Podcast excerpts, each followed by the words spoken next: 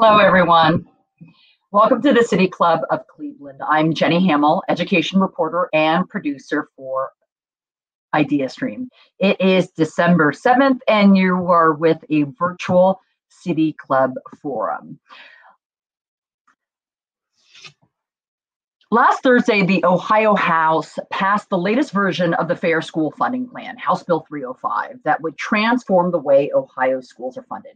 This bill and its companion, Senate Bill 376, represent years of work following the 1997 Ohio Supreme Court decision declaring the current funding model, which relies heavily on property values, unconstitutional.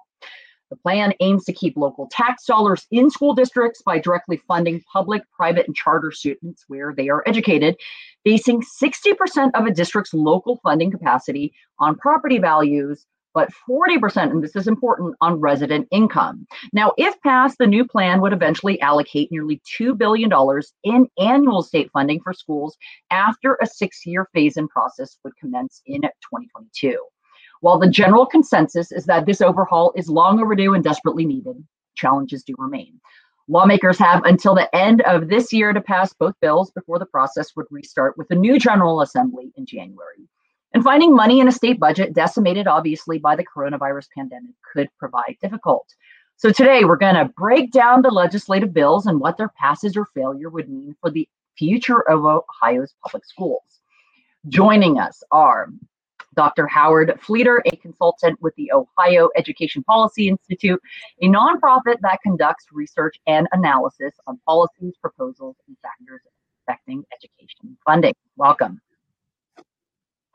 We also Thank have you. Senator Stephanie Kunze representing Senate District 16. Mm-hmm. She is a co sponsor of Senate Bill 376. Welcome to you. Thank you so much. Representative John Patterson of Ohio's House District 99, a former teacher who co chairs the Finance Subcommittee on Primary and Secondary Education and is the primary sponsor of House Bill 305, famously known as the Cupp Patterson Plan, which was first introduced in 2019. Welcome to you. Great to be with you. Great, great to have you. And finally, we have Representative Philip Robinson Jr. of Ohio House District 6. He serves on both the Primary and Secondary Education Committee and the Joint Oversight Education Committee, and he was elected Democratic Caucus Chair for the 134th General Assembly, Assembly which begins next year. So, as with every City Club forum, you could participate with your questions. Either text them to 330 541 5794. That is 330 541 5794. You can also tweet them at the City Club. We'll try to work them in. So, with that, we will begin. Representative Patterson, uh, you are one of the principal drivers of these major reforms to school funding. I'd like to know, you know, this is something that obviously we know the Ohio Supreme Court has deemed unconstitutional four times. So, with the current school funding model, what does this inequity look like from district to district? And how does the way we fund Ohio's schools ultimately affect the poorest students and often the students of color? Well, you have about four hours. We can really dive into that. but let me give you a brief overview. Uh, and Howard can can really add some depth to this. Uh, there were three holdings in the DeRolph decision that are important for us to remember. First of all, uh, that we had not done enough to uh, help our students uh, in terms of the physical plants. We had school buildings that were in disarray, school buildings that really needed to be, be replaced. In all fairness to uh, our forebears in the legislature and the Ohio School Facilities Commission, we have begun to address those inequities. But beyond that, there are two other holdings that are addressed in the fair school funding formula. Um, like anything else, if we were to buy a car, if we were to buy a house, if you're going to do anything, you'd want to know what the base cost would be. And this bill does just that. We've worked on this for over three years, three years formally, but uh, Representative now Speaker Cupp and I uh, even longer than that. And so, what has happened, a painstakingly analysis of all the determinants for a child's education has been laid out. We know exactly what it costs throughout the state for a typical student in a typical town to be educated. Pupil teacher ratios, school security, librarians, support staff, uh, the the maintenance of the building, the building itself, uh, the, like the principal costs, superintendent, uh, EMIS coordinators for the district, everything's been taken into consideration for the base cost. And then Jenny, on top of that, we are we called uh, they're called add-ons or in our lexicon categoricals. This would be like special education, economically disadvantaged, uh, gifted education. That's all stacked on to the base cost. So by determining the base cost, we're in a very, if you think of this as a three legged stool, one of those legs is the base cost. And because we've been able to figure that out, it gives us a, a place from which to start. Now, the second area of uh, our concern is, of course, the state and local share. And uh, we have, in the DeRolph case, uh, been deemed to uh, rely, have an over reliance on property tax or property valuation, I should say, as a measure of a district's ability to generate its own uh, source of, of income for uh, school levies. And keep in mind, constitutionally, this is a shared partnership between the state and the local, and that's not going away. But the problem is there are districts that can be property wealthy and income poor. So, mm-hmm. what was decided in this particular funding model that we would blend property valuation with income wealth to determine a district what is called local capacity. What is their ability to raise revenue? And currently, the districts and the state share index are all interlocked. So, and it, it compares one against the other. So, if something happens to uh, a, a district that it becomes more wealthy, other districts look to be less wealthy, and they're, they're with power plants uh, uh, closing. And, and, we had a situation a few years ago, Manchester local down in the Ohio River, two power plants were closing. They would have to pass a levy of 130 mills to make up for that difference. So uh, those sorts of things enter into this. And then with the current agricultural usage valuation issue from a couple years ago, and that's a that's a, especially for our rural districts. Uh, that played havoc with the capacity.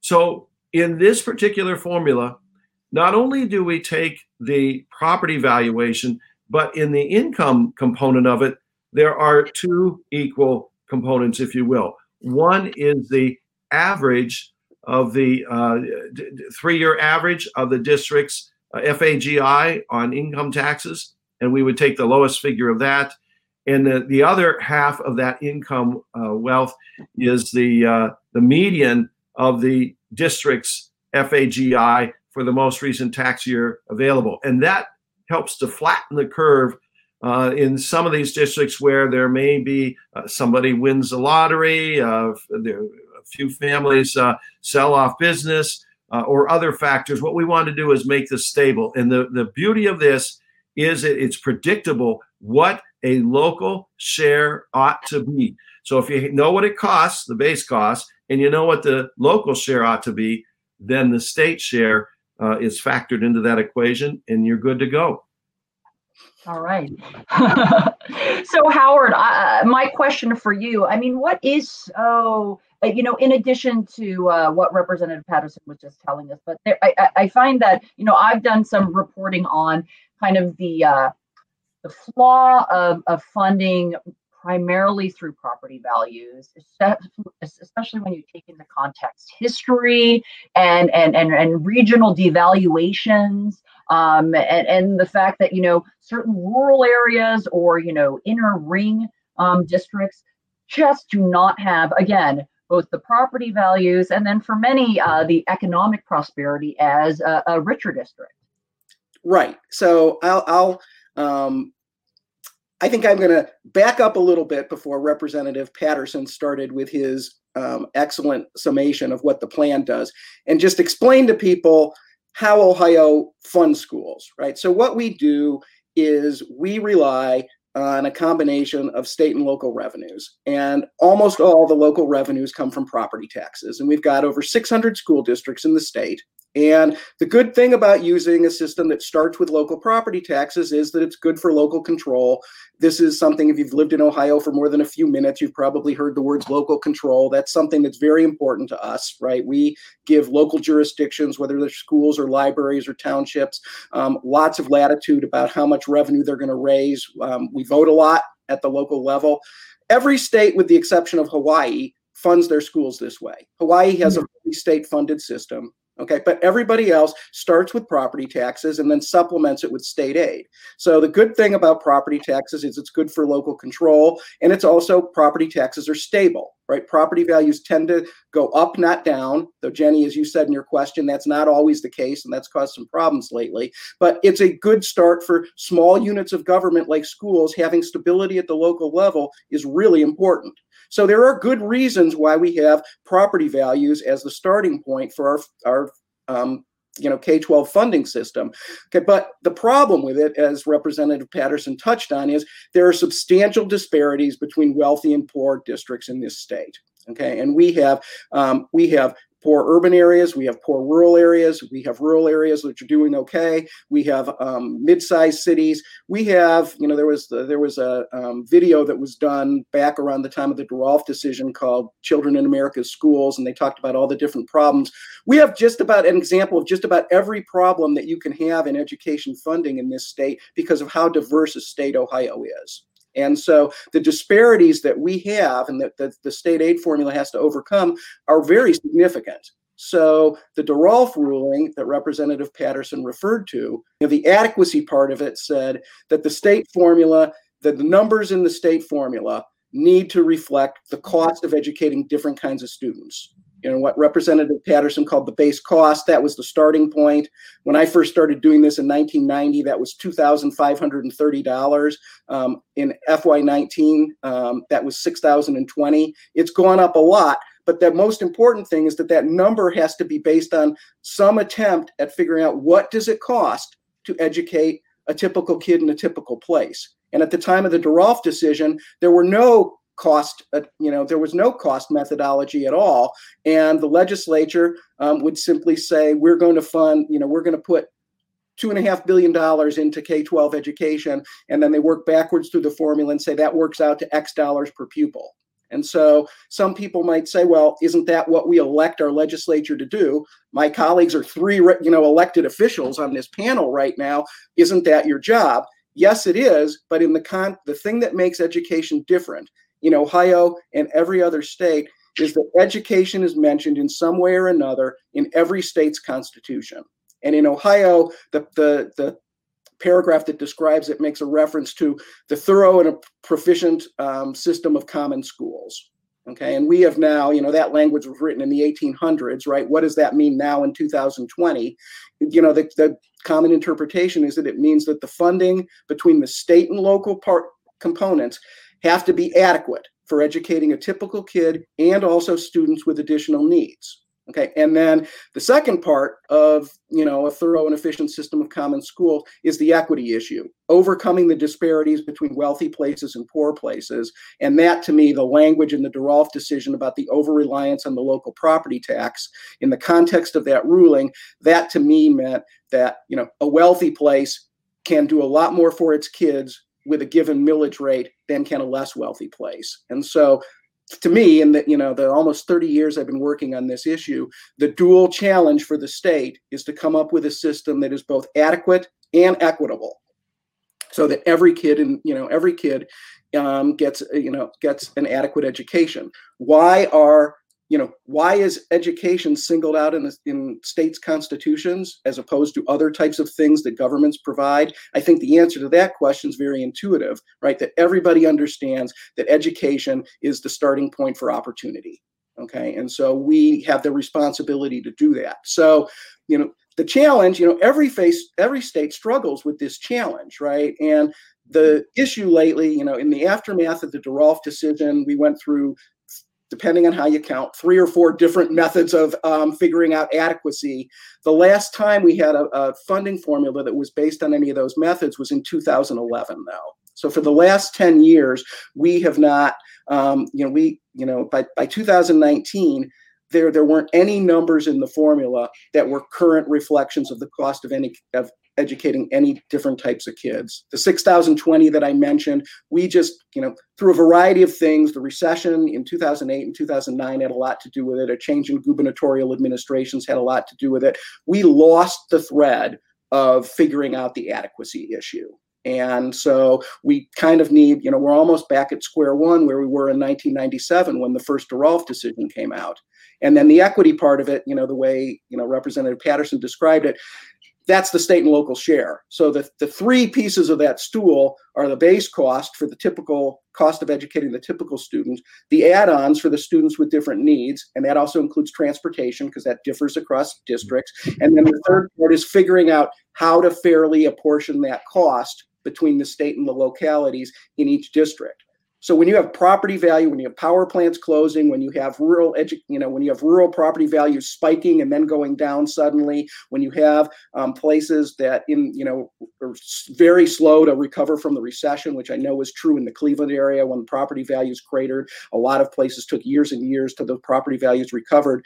You know, so we we lost the thread of the formula, and we did it at a time when property values, the bedrock of the formula at the local level, were changing in ways that we were not used to. So you know, if anyone out there is wondering how come you know these our legislature hasn't fixed it this is a hard problem and it's been harder lately than normal but we finally have something in front of it which i think checks the boxes we need to check well, Senator Kunze, and thank you, Howard, for that that response. Um, Senator Kunze, I mean, what is your perspective on on why this is finally happening now? These major transformative reforms, you know, uh, answering, you know, this this pre- uh, question of constitutionality by the Ohio Supreme Court over decades, um, deemed unconstitutional unconstitutional four times, and yet we're in the middle of a pandemic. But it does seem like the forces uh, are converging to to make movement finally in a place um, in an on an issue that's been long needed.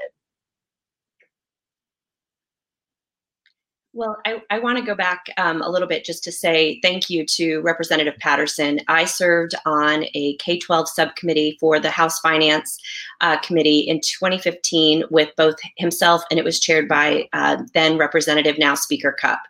And we listened to hours of testimony um, from all across Ohio on all of the issues, basically, that, that Rep. Patterson and that Howard Fleeter just really nicely um, kind of laid out. The, the number of districts over 600 districts in the state um, the different the vast differences between uh, not just the topography of ohio um, that provides challenges but also again to the point about rural districts versus urban and suburban. Um, there are just a lot of different challenges uh, that that different districts face, and then you layer in the um, the opportunity for home rule and for the property tax value to play into it. Uh, we just we just realized uh, listening to the testimony that um, the formula that we have obviously is not working. It's unconstitutional. And there really needed to be a, a, way to go back and make it much more transparent at what is the base cost to educate children um, here in the state. And so i want to give a lot of credit where credit is due um, to representative patterson and Cupp who for over five years now have been uh, working with with Howard and others. Um, so many interested party groups and stakeholders across um, the state uh, formed working groups and really delved into these issues. Um, one of the things that we talked about uh, during that committee process in 2015 was that you know we get a state budget in as a House member um, early February from the governor, and you know then we have a few months to work on that budget. We send it over to the Senate the Senate has about six weeks, um, sends it back to the House, and that process in that six months is just not enough time to really delve into the kinds of challenges that we were facing here in Ohio um, as to what would be the best way to be transparent in the funding and also uh, find equity um, amongst uh, the different school districts so that we were ensuring that each child was getting off on the right foot um, getting a, a, healthy start um, from a funding standpoint. I will say, you know, just a couple anecdotal things that I still remember uh, from that committee meeting. We had rural districts that came in and said, you know, our problem is not just about broadband or access to technology, the actual iPads or computers and this, you know, the hardware. Uh, we are having, you know, challenges with um, some of our school buildings not even having enough electrical outlets to charge and to plug in um, for this kind of new uh, way of learning. Um, I think we've heard from, you know, we'll talk probably a little bit about the busing issues, but uh, challenges depending on um, how far, how long the routes are for getting kids to school. Uh, we have challenges. We've just heard in committee testimony in the Senate um, last week about some of the um, challenges even some of the urban school districts face with uh, being a, the school you know resides on a very busy street and so not being able to get kids to be able to walk across the street they need to be bused so there are just so many different layers to um, where we come up with uh, finding what it costs but i think that the uh, the brilliance in this plan is that we started with the child first and what is best and equitable for all children in ohio so the the House bill has passed, Senator. I'm just wondering why there is, you know, uh, uh, issue being brought up with whether the Senate might be able to get their version of the bill passed before the end of the session. So, what kind of work are you and your colleagues doing, and what are your expectations? You know, it's a it's a great question. I think um, it's probably there are probably several different answers. There's 17 if you include the joint sponsors. Um, there's 17 sponsors of the bill in the Senate, so I think there's definitely um, will to um, to acknowledge that this is the right path. I think Senator or Representative Patterson is um, very often called it a blueprint and I think that's exactly um, you know what it is. It's it's a path forward. Um, I think some of the uh, questions from the Senate committee um, are on the actual costs. I think there are some discrepancies, maybe maybe not even discrepancies, but just some um, questions what, around what is the actual uh, funding amount going to be to fund the blueprint. And so I think um, again to my kind of my earlier comments about just the timeframes of the way the General Assembly works. Um, the Senate getting the bill later, I think, has probably um, been more of a challenge.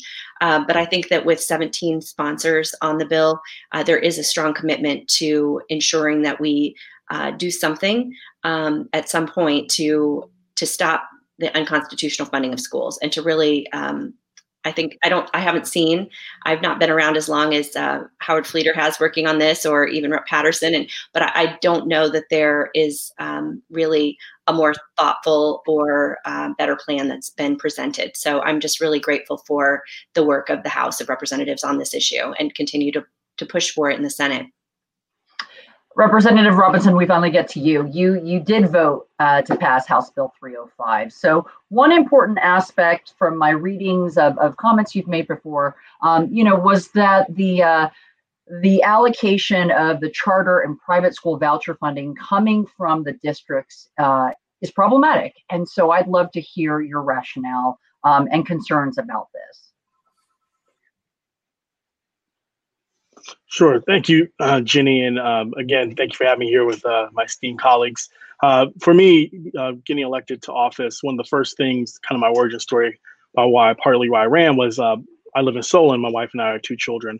And finding out that even one of our the top school districts in the, the state uh, having to have a levy um, and having to deal with the loss of um, tangible per, purpose, personal property tax and issues that happen around there I think really touch on what Howard mentioned earlier about uh, adequate and equitable education. How do you balance getting both of those done? And I can't think of an area that's more important than making sure that um, the equality around the funding aspect and making sure that we're not pitting public schools versus private schools. In this 133rd uh, General Assembly, uh, we faced one of those issues when it came to charter schools and vouchers and how do you fund those schools adequately, but not at the expense of our traditional public schools, um, which is part of our responsibility in the state constitution. Um, and so uh, we ended up having a situation in which we were faced with potentially exploding the list from uh, a little bit over 500 schools uh, that were uh, seeing some of their revenue go away uh, to charter to vouchers uh, for private schools to almost 1,200 schools, including, as I mentioned earlier, schools such as Solon and Hudson, Brecksville and Broadview Heights, and many others. Uh, what's exciting about House Bill 305 is that it, for the first time, says the fairest way to do this is not to pit parties against each other, but to figure out a way that, in an adequate and also equitable way, um, that all parties can find a way to fund um, the, the different educational opportunities for students across the state of Ohio. Um, and so uh, House Bill 305 creates a framework which would untangle um, those two items being funded by traditional public schools to having their own line item in the budget. And I can tell you after serving on a uh, two conference committees around this issue, um, hearing almost 50 hours of testimony and 300 plus witnesses, people are passionate, but they don't like a being uh, pitted against each other, and two, everyone just wants to have a fair shot at being able to educate their child in the best way they see fit. So House Bill 305 creates a framework for making that happen. And I also think it creates an opportunity uh, for uh, more revenue to be invested by the school district at the local level in uh, early childhood, uh, whether you think about kindergarten or preschool, different things of that nature. Um, and so, in both of those instances, I think it creates an opportunity uh, for fairness across the board without pitting uh, communities and also school districts against each other. And that wouldn't happen um, unless we have something like House Bill 305. And I can't think of a more important Uh, bill. And I, and I too just want to echo thanking Representative Patterson and now Speaker Cupp uh, for this uh, piece of legislation. I think all 99 of us in the House, and I'm sure the same thing with all 33 state senators, have heard one of the biggest issues of school funding when you campaign for office and talk to people. And so it's really important of making sure that we have an opportunity to make this happen. Representative Patterson, uh, we Jerry, all know. Can oh, I, I'm sorry, yeah, go ahead. Yeah, I'm, so figuring out how to do. Can I add a comment on just a follow? Please do. Please do. Again, for people out there who are watching this who don't understand the the the nuts and bolts of how our formula works, that the way that we fund community schools, which other states call charter schools, um, and vouchers, um, which we call scholarships, right? The, the way that we do this is also not only do we call them different things, but we fund them differently. Mm-hmm. In most states, the state directly funds community schools and voucher programs. And so we have one voucher program, which is directly funded. We have the Cleveland voucher program, which is partly directly funded by the state and partly runs through the formula. But the other three voucher programs we have and our community school program, they work by a deduction at the bottom of the school funding form for every single school district. So we add the students into the count and then we subtract money at the bottom. And there's only, I, I looked at this a couple years ago, there's only two or three states that do something similar to us, and nobody does it to the extent that we do. And I've never gotten this has been this way since the beginning. I've never gotten a clear answer about why we decided to go down this road, but it has created, you know, for community schools, it's created a lot of animosity because it's, you know, that there's mistrust between the school district and the community school about where kids live and how many kids are really there and it matters what district the kids live in and um, it also results in there being a local share of funding that goes towards these programs. And so, you know, I did some math on this for community schools a few years ago. The cost is about $900 million for over 100,000 community school students. About 30% of that cost was coming from local revenues. Okay, and something similar happens with the voucher programs as well. And the voucher programs, you know, both of the the deduction method mechanism has been particularly hard on local school districts the last two years when our formula has been frozen because if you add in new students you're not changing. Normally they would get added to the count and you'd get some state aid and then you'd lose the deduction amount which is more than the state aid. But this for the last two years it's been all local funding for all new students. So the, the, explosion in um, ed choice vouchers that um, representative robinson talked about is you know happened in the last two years all of that's been coming from local money and i grew up in cleveland heights and they've been one of the districts most affected by this they've mm-hmm. gone from about um, under 900 students in um, Ed Choice students in 2019 to almost, I think, 1,800 students this year. And all those additional numbers of students have been paid for basically with local revenues because the deduction is increased while the state aid has been frozen. So they've lost the state aid. So the money's got to come from somewhere. So this is, again, this is in the state aid formula issues. A lot of things Ohio struggled with are the same in other states. This is a problem which is fairly unique to us, and that House Bill 305 and Senate Bill 376, if it gets passed, would address this issue and would end up with the state paying for vouchers in community schools, which is the way most every other state does it. Yeah, and certainly, Howard, I've done a lot of coverage on Cleveland Heights University Heights School District. I've spoken with Superintendent Liz Kirby, and she has essentially been crying from the mountaintops since she started in this position that, you know, the onus of these private school vouchers and funding coming from the local district that is struggling. It's politically fraught to get a levy pass. I also live in in CHUH, um, and, and and and it's a fraught issue. There's a lot of people who say this is the most taxed area in the district, and why is the onus on us to you know prop up these schools? And yet, you know, you've got district officials saying the you know they're bleeding us dry, and, and we just do not have the money to properly fund our schools. Just to add on that, you know, I've done a lot of interviews as well with uh, public school uh, advocates and public education advocates who say, how do you attend on building uh, more sound schools that better educate students when you you know when you consistently rob them of the resources that they need um, so it's obviously you know that aspect of the reforms is is a huge part of this so representative patterson you know i ask of you was that a major component um, that was driving you, like seeing districts that were st- struggling with voucher and, and, and, and charter school funding um, from these districts? Yes, Jenny, it was. And if you think of the title of this formula, what's the first word? Fair. fair.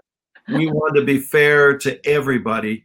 And I, will give you an example. Speaking of uh, University Heights, I had a conversation and he testified with the mayor uh, Michael Dylan Brennan. And uh, he was telling me that in that district, because there is such a draw with all the uh, educational opportunities for people, uh, the folks from outside the state of Ohio move there for their positions, never having let their kids don't set foot in that school, and then they take advantage of the voucher uh, program. And, and make no mistake, we all support choice, that parents understand what's best for their kids. Mm. But by golly, if we're going to have choice, then we better fund it too. Otherwise, it's not fair. And that's what this does. And yes, it adds to the, the, the price tag, but the price tag has been hidden and been borne by our local districts all these years, and that's not fair. So let me ask you. I mean, uh, the the two billion dollar um, kind of price tag uh, over many years. But you know, there is concern that, especially with um, the economy being so hard hit by the pandemic, that kind of generating those types of funds is not realistic. Um, w- what say you to that, and and and the ability of the state to to find and allocate those funds to schools? Because it would be a huge, a two billion dollar boon on top of what we currently have for schools would be a big boon. Uh, and that is a Jenny, that's a fair question. But let's go back. For and Howard, correct me if I'm wrong. For the last three years, we've been stuck on 60-20 as the base cost for educating a student. Before right. that, for a year or two, it was 60-10. And then before that, it was 6,000. And this is probably over a five, six year period. Is that correct, Howard? Right. Yeah. It was six. I have to think for a second. So it was 6,000 in FY 18, it was six. In FY17, it was 6,000. Mm-hmm. In FY18, it was 6,010. In FY19, it was 6,020, and it's been frozen at that level since then. And so, yeah, so over a five-year period of time, from you know, if you count FY17 through 21, that's five school years. The the change has only been twenty dollars per pupil, which is essentially you know the same. And and that's my point, Jenny, to begin with we have to understand we've been underfunding for half a decade here without yeah. any idea what the base cost really was. So it's going to take money to catch up where we ought to be. Now, let's let me add more to the intrigue. The typical increase in the state budget over the last 9 years for education on the average has been 250 million roughly. And if you were to project that out and add a little bit more money in from uh, various sources. And, and quite frankly, uh, we've advocated perhaps taking a little bit of the rainy day fund that was moving in the right direction before the pandemic. Uh, it could be done. The problem is the pandemic hit. So it's important for everybody to understand this is intent language. It does not bind the, hand, the, the, hands of those who are coming back, like uh, Rep. Robinson and Senator Kunze. They're going to have to wrestle with the difficult issues of really how much money we have and, and where should it go. But we've done the heavy lift up front to determine what the cost is. We've done the what question. They have to wrestle with the how question. How are we going to pay for it? Now, the question is this, though. If we don't address this now and we continue to muddle along over a period of time, the cost gets even greater. And how many more kids are we going to leave behind? And how many more children will not be able to reach their full potential because we've cut to the bone programs that were enrichment for them, things like home economics, what we used to call home ec, consumer science now, in the rural district, vocational agriculture, some of the enrichment mm-hmm. programs, the extracurriculars. the local districts have been forced to cut that. And quite frankly, those programs allow some kids to be able to match their gifts with their calling so that ultimately they can match their passion in life with their purpose. We've denied them that opportunity by not funding this correctly. We have to see education as an investment in our future. People will move, especially now, and this forum uh, reflects that. You can move anywhere in the United States and work virtually.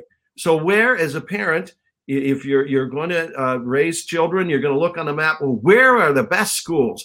Because I can work from anywhere. What's the quality of life? If Ohio's going to move forward, we have to provide a quality education, but that comes at a cost, and we have to embrace that and make a determination to move forward and not cower from those tough decisions that are moving ahead of us. Sorry, I get a little passion, but as a 29, I love it. I need this in 2020. We should follow your passion. I care about my kids. Yeah. I care about my kids and their kids and where we want to be. You know, when I look back in, in, in walk into the Supreme Court former Supreme Court building, the Senate chamber now, Senator Kunze. That was built in the early uh, 1900s when Ohio was was moving ahead and we had optimism and hope and, and we produced eight presidents. Well, where is that optimism now? We have to see the future, embrace it, and move ahead. And the key component is educating our kids.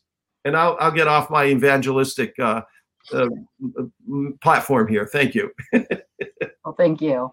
Okay, we are doing some um, audience questions. So um, I'm going to do it just by um, order here. So assuming this goes through before the session ends, what should what are the next steps and what should local districts be looking and listening for? I uh, will pose that question to you, uh, Representative Robinson.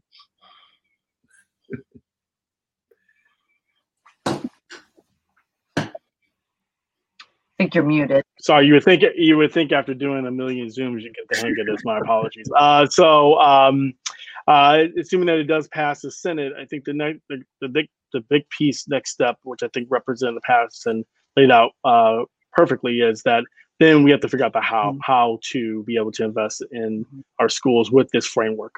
Um, a, a couple of things will come to mind when we think about that. Uh, one, it's some people may not know, uh, we roughly invest about 28% of the current uh, general operating funds for the state to education.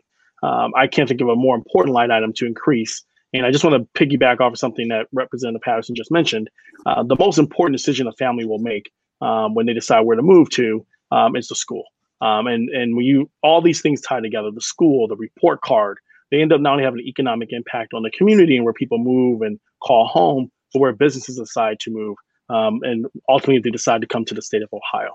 The next steps are going to be being very active with your school board members, being active at the community level, because while the, the, the formula for the base cost and other things are, are set up in a framework, it's not prescriptive, which means that local control means schools will have a chance to determine with those revenues, um, how do you best invest in educating the child? Which is, of course, one of the values of HB 305, which is ensuring that all children have um, access to a quality education. So I would say on the advocacy front, it's going to, um, as Senator Kunze mentioned, we start the budget process here in February, uh, starting getting involved there. Um, for school districts, it will mean a little bit of a change as opposed to writing a five-year budget plan knowing that you really only have two years funded, actually being able to uh, take some of the unpredictability out of the equation when you're determining how much you're going to fund for your schools, and then for the state level for us to figure out what that means for us when we're investing in those those areas. So I think it's going to be enough work for uh, parents and teachers to be advocates at the state level, but also at the local level. And it's going to mean for the state, uh, one of the first things we're going to have to do, and one of our prior top priorities for the 134th General Assembly, is figuring out how do we adequately fund uh, this new formula model. The next question I will uh, direct to Senator Kunze only because the following question I want specifically for Dr. Fleeter. Um, what incentive is there for districts like Cleveland Heights to not overspend? So I think for me, what this question also speaks to is, you know, concern from taxpayers, wanting accountability from districts. And when you have the onus of these levies and and and and, and the funding of schools on the backs of a local property tax, uh, local property owners, you know, there is that question of is my money being well spent and how can I get assurances on that? So again, the question is what incentive is there for districts like Cleveland Heights to not overspend? Well, I think the beauty of this formula is that we're getting to the base cost of what it takes to educate a child. And then that kind of piggybacks on what uh, Howard was talking about earlier with the um, with the local control and the home rule that Ohio um, is is really you know one of our our cornerstones of our state. And so I think um, to, to Rep Robinson's point as well, having that advocacy and having that local um, uh, having parents um, and, and staff members and teachers, uh, people from local districts, really have the connection with their local school board to say, these are the things that are important to us. This is what uh, where our values are in our uh, school district, and this is what we want to fund. Um, you know, it, the onus is on them to pass the local levy, but having the actual transparency to say this is the base cost, this is what the state is going to fund. Um, really, I think gives some more accountability even in those local decisions because you you'll be able to look across. I'm a former um, local or I'm a former public school employee, I'm a former elementary school secretary. And you know, you see in even in different districts, different school buildings, um, having different needs. And so I think really uh, drilling down um, in your own community to what's important and being able to say, well, we're not going to pass this levy or we are uh, based on those shared values is, is where the accountability piece is built in, especially again with the transparency. The and, and Howard, uh, a question is please discuss HB 920 and how it forces districts to constantly go to community members for school levies. Will these bills, meaning H bill, House Bill 305 and Senate Bill 376 decrease the need for levies? All right, I may have to hunt down the person that fed that question. Um, so, how, I was hoping not to talk about this, but I was actually going to say something about it anyway to just follow up on um, Senator Kunze's answer to the question about accountability. Right, that I said earlier that you know we vote a lot on local levies, and so since 1984, we've had almost 9,800 operate school operating levies in Ohio, which is an average of 264 levies a year. And that is, I, I struggle to find data from other states, but I have not found a state that would have had one tenth as many levies over that period of time than we have. We literally vote 10 more times than anybody else. And if you ask superintendents that come to Ohio from somewhere else and wonder why they're on the ballot every two, three, or four years, okay. Uh-huh. it's kind of a shock to them. And so, you know, I would say two things. One, you know, the question about accountability, the fact that we vote all the time, that is more accountability at the local level, arguably, than there are in other states, because districts like Cleveland Heights and Shaker Heights and Solon and other, you know, districts and you know the districts that are on the ballot all the time, they have to you have to be accountable every two, three, four years to go before your voters and say, this is, you know, we're asking you for this amount of money. This is what we're going to do with it. This is why we need it. That's a level of accountability that, you know, we have in Ohio that you don't have in other states. Why do we do this? The answer to that question is House Bill 920. And House Bill 920 is a piece of legislation that was passed in 1976. I believe it was introduced by George Voinovich when he was a state legislator. Um, and what it does, it was introduced in the mid 1970s at a you know at a time when house values were going up at a very rapid rate, and there were concerns that homeowners, particularly older homeowners, you know, couldn't stay in their homes because they couldn't pay the taxes. And so what House Bill 920 does is that you know you pass a levy and then the you know every we reappraise property in this state every six years. And in the three years in between, we do what's called a statistical update. So if you're a homeowner, your property value is going to change every three years. And what House Bill 920 does is that it says that the district, if if property values go up 20% over a three-year period of time, essentially we're going to roll the millage rates back on all the voted levies by about 20% so that you're not in no that the district is not going to receive any more money from all the existing property as a result of reappraisal, you know, in an inflationary increase. And so what that means is is that um, it is a protection against property, you know, against um, what I um, what I think it was George Voinovich called this when he was running for governor, unvoted property tax increases, right? When you get reappraisal property, what it does is that you know I you know I had a debate with him um, you know 25 years ago because when I was a professor at Ohio State, he came to my department and looked for somebody to do a school funding um, analysis, and House Bill 920 was part of it. And so I got to have the interchange of saying, would it have been better to allow a little bit of inflationary increase before you rolled back the the, the levies because I said then districts wouldn't have to go on the ballot to keep doing the same thing. And his response to me was, I think it provides accountability. What it does, though, is that it puts pressure on school districts when your existing property tax base does not grow when property values go up due to reappraisal.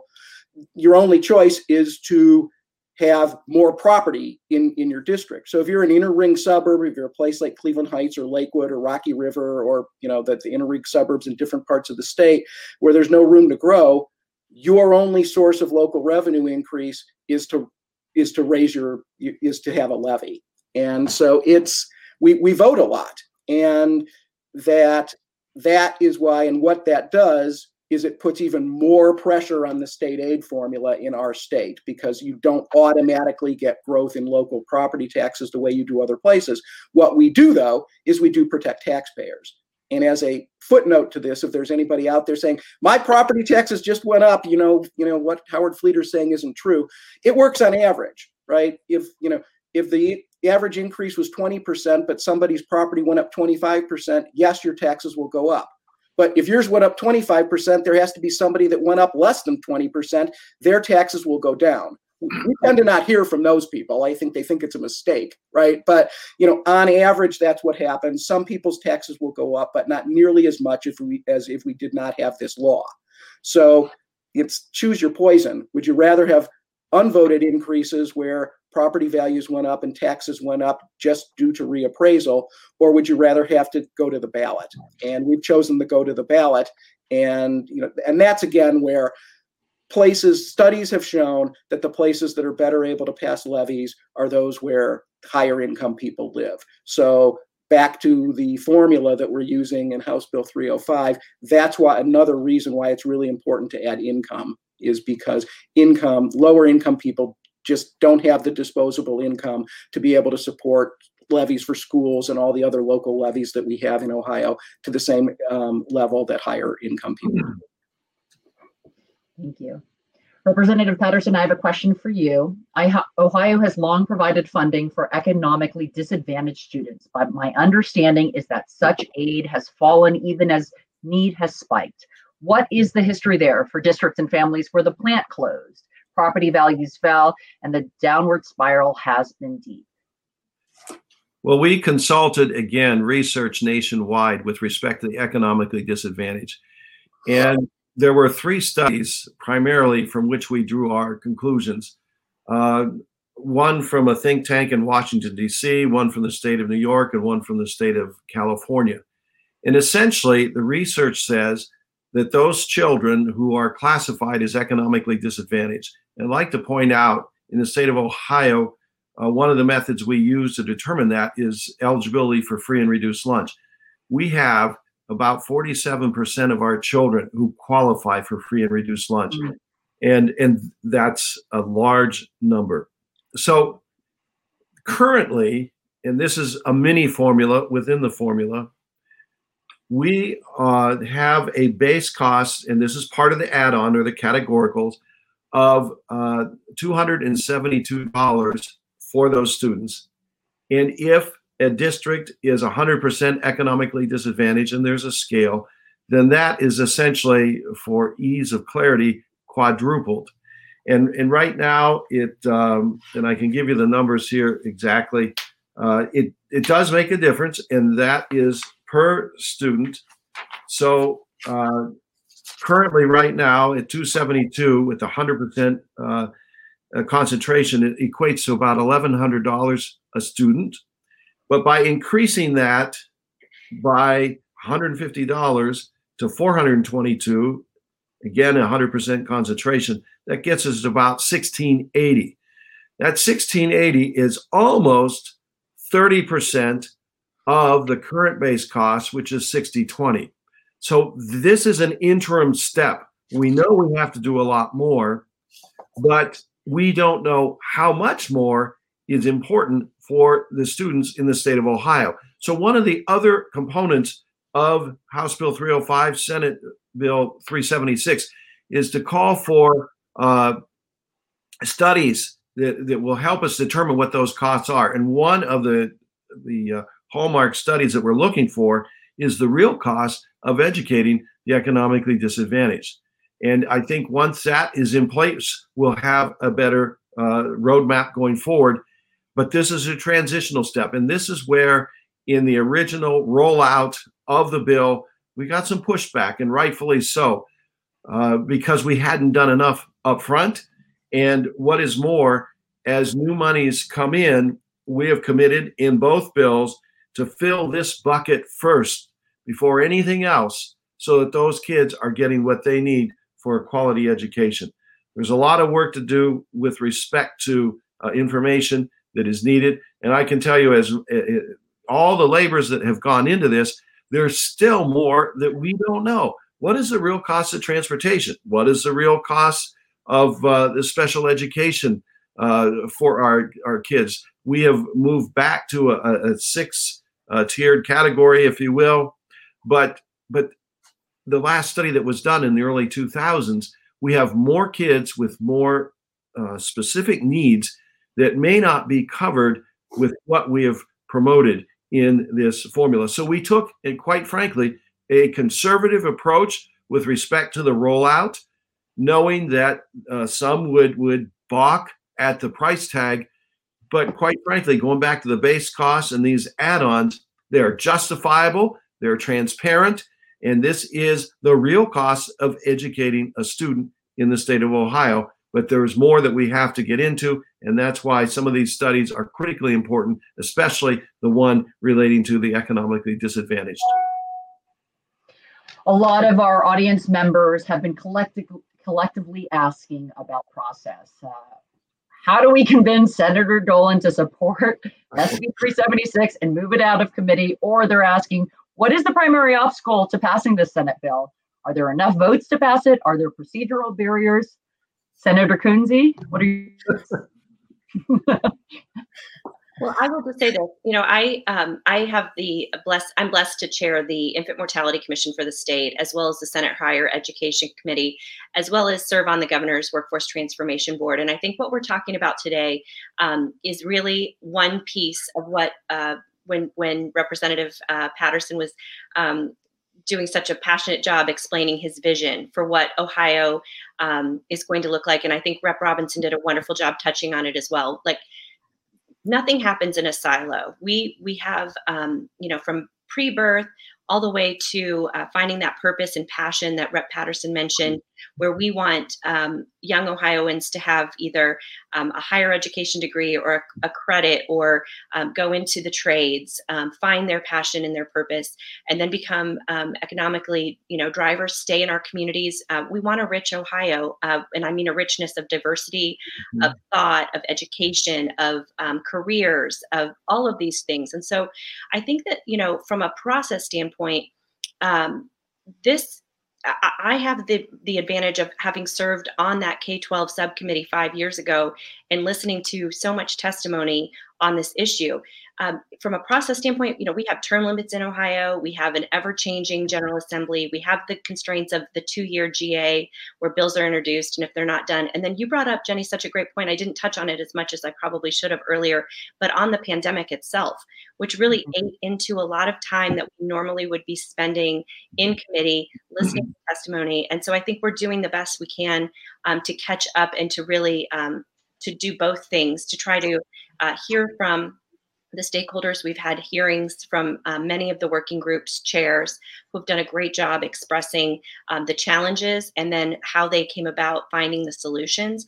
So I'm going to go back a little bit and just say I have a lot of hope um, from this blueprint that there is such buy-in i think in the senate that for some reason with you know with lots of factors outside of our control um, COVID has really shown a light on all of the mm. areas our society where we were not fully funding or fully supporting or really looking at issues siloed. And I think one of the, the, the, good things that have come out of this is that we are starting to look a lot more holistically at what we do uh, for children, whether it's, you know, looking at the brain brain science zero to five is critical for um, investments for young children. We saw that in the last state budget. And I'm really hopeful going forward into either the, the final weeks of this General Assembly or the, the first few weeks of the next um, to funding finding a way to fund this and to really uh, get us on a path where we're doing the best for all children, for all Ohio's children, to give them a really um, great start at a, at a long and happy successful future. So, and I think that's, you know, what Rep Patterson and Rep Cupp started out um, to begin with. And I think um, the commitment is there from our Ohio Senate uh, to do that. So whether whether or not, um, you know, my strategies as far as uh, lobbying the Senate, you know, I, I, think it's important for people to reach out to their senators and express their um, support for the bill, obviously. But I do want to say I think there's a lot of hope for a vision for the future for Ohio's children in this plan. Okay. We are running out of time. I just a quick question to Representative Robinson. I know that a passion and a focus of yours is is the state's approach to uh, early childhood development. So, how would you like to see that really um, be put to the fore um, by legislators and as part of uh, you know these funding reforms?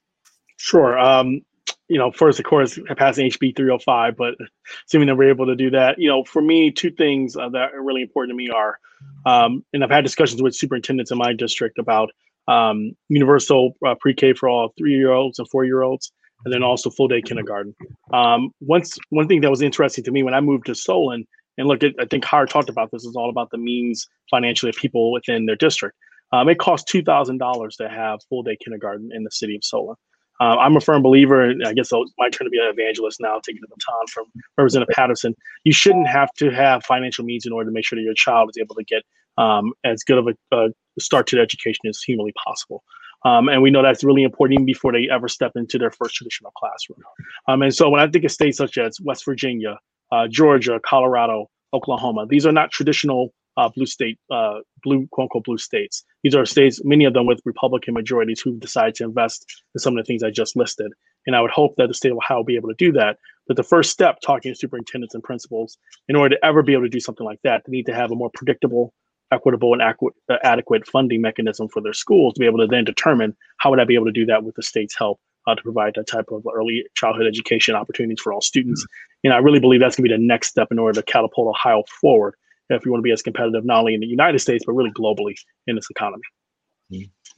Well, thank you so much. And um, unfortunately, we've run out of time. It's been a really eye-opening and uh, educational uh, discussion for me. So I, I, appreciate everyone joining us for the forum on the Fair School Funding Plan. We have been talking with Dr. Howard Fleeter, consultant with the Ohio Education Policy Institute.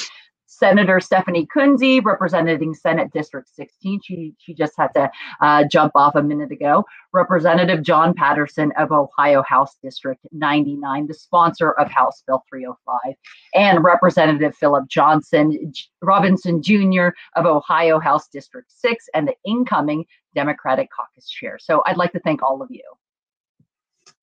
This forum is part of the City Club's Education Innovation Series sponsored by the Nordson Corporation Foundation and PNC with additional support from the Char and Chuck Fowler Family Foundation. We appreciate their support of the City Club's education programming. This forum is also the Berneice Kerrigan Smith Forum on Education, endowed by the members of her family in honor of her long and distinguished teaching career. We appreciate their support of the City Club. All City Club virtual forums are sponsored by Bank of America, the Cleveland Foundation, Eaton, the George Gund Foundation, KeyBank, Nordson, and the Northeast Ohio Regional Sewer District and PNC, and the many more generous members, sponsors, and donors listed on the website at cityclub.org. You can join them in supporting this work when you make a contribution online or become a member at cityclub.org. And thank you so much for your uh, support. I'm Jenny Hamill. Thanks for joining us today. Our forum is now adjourned. And with that,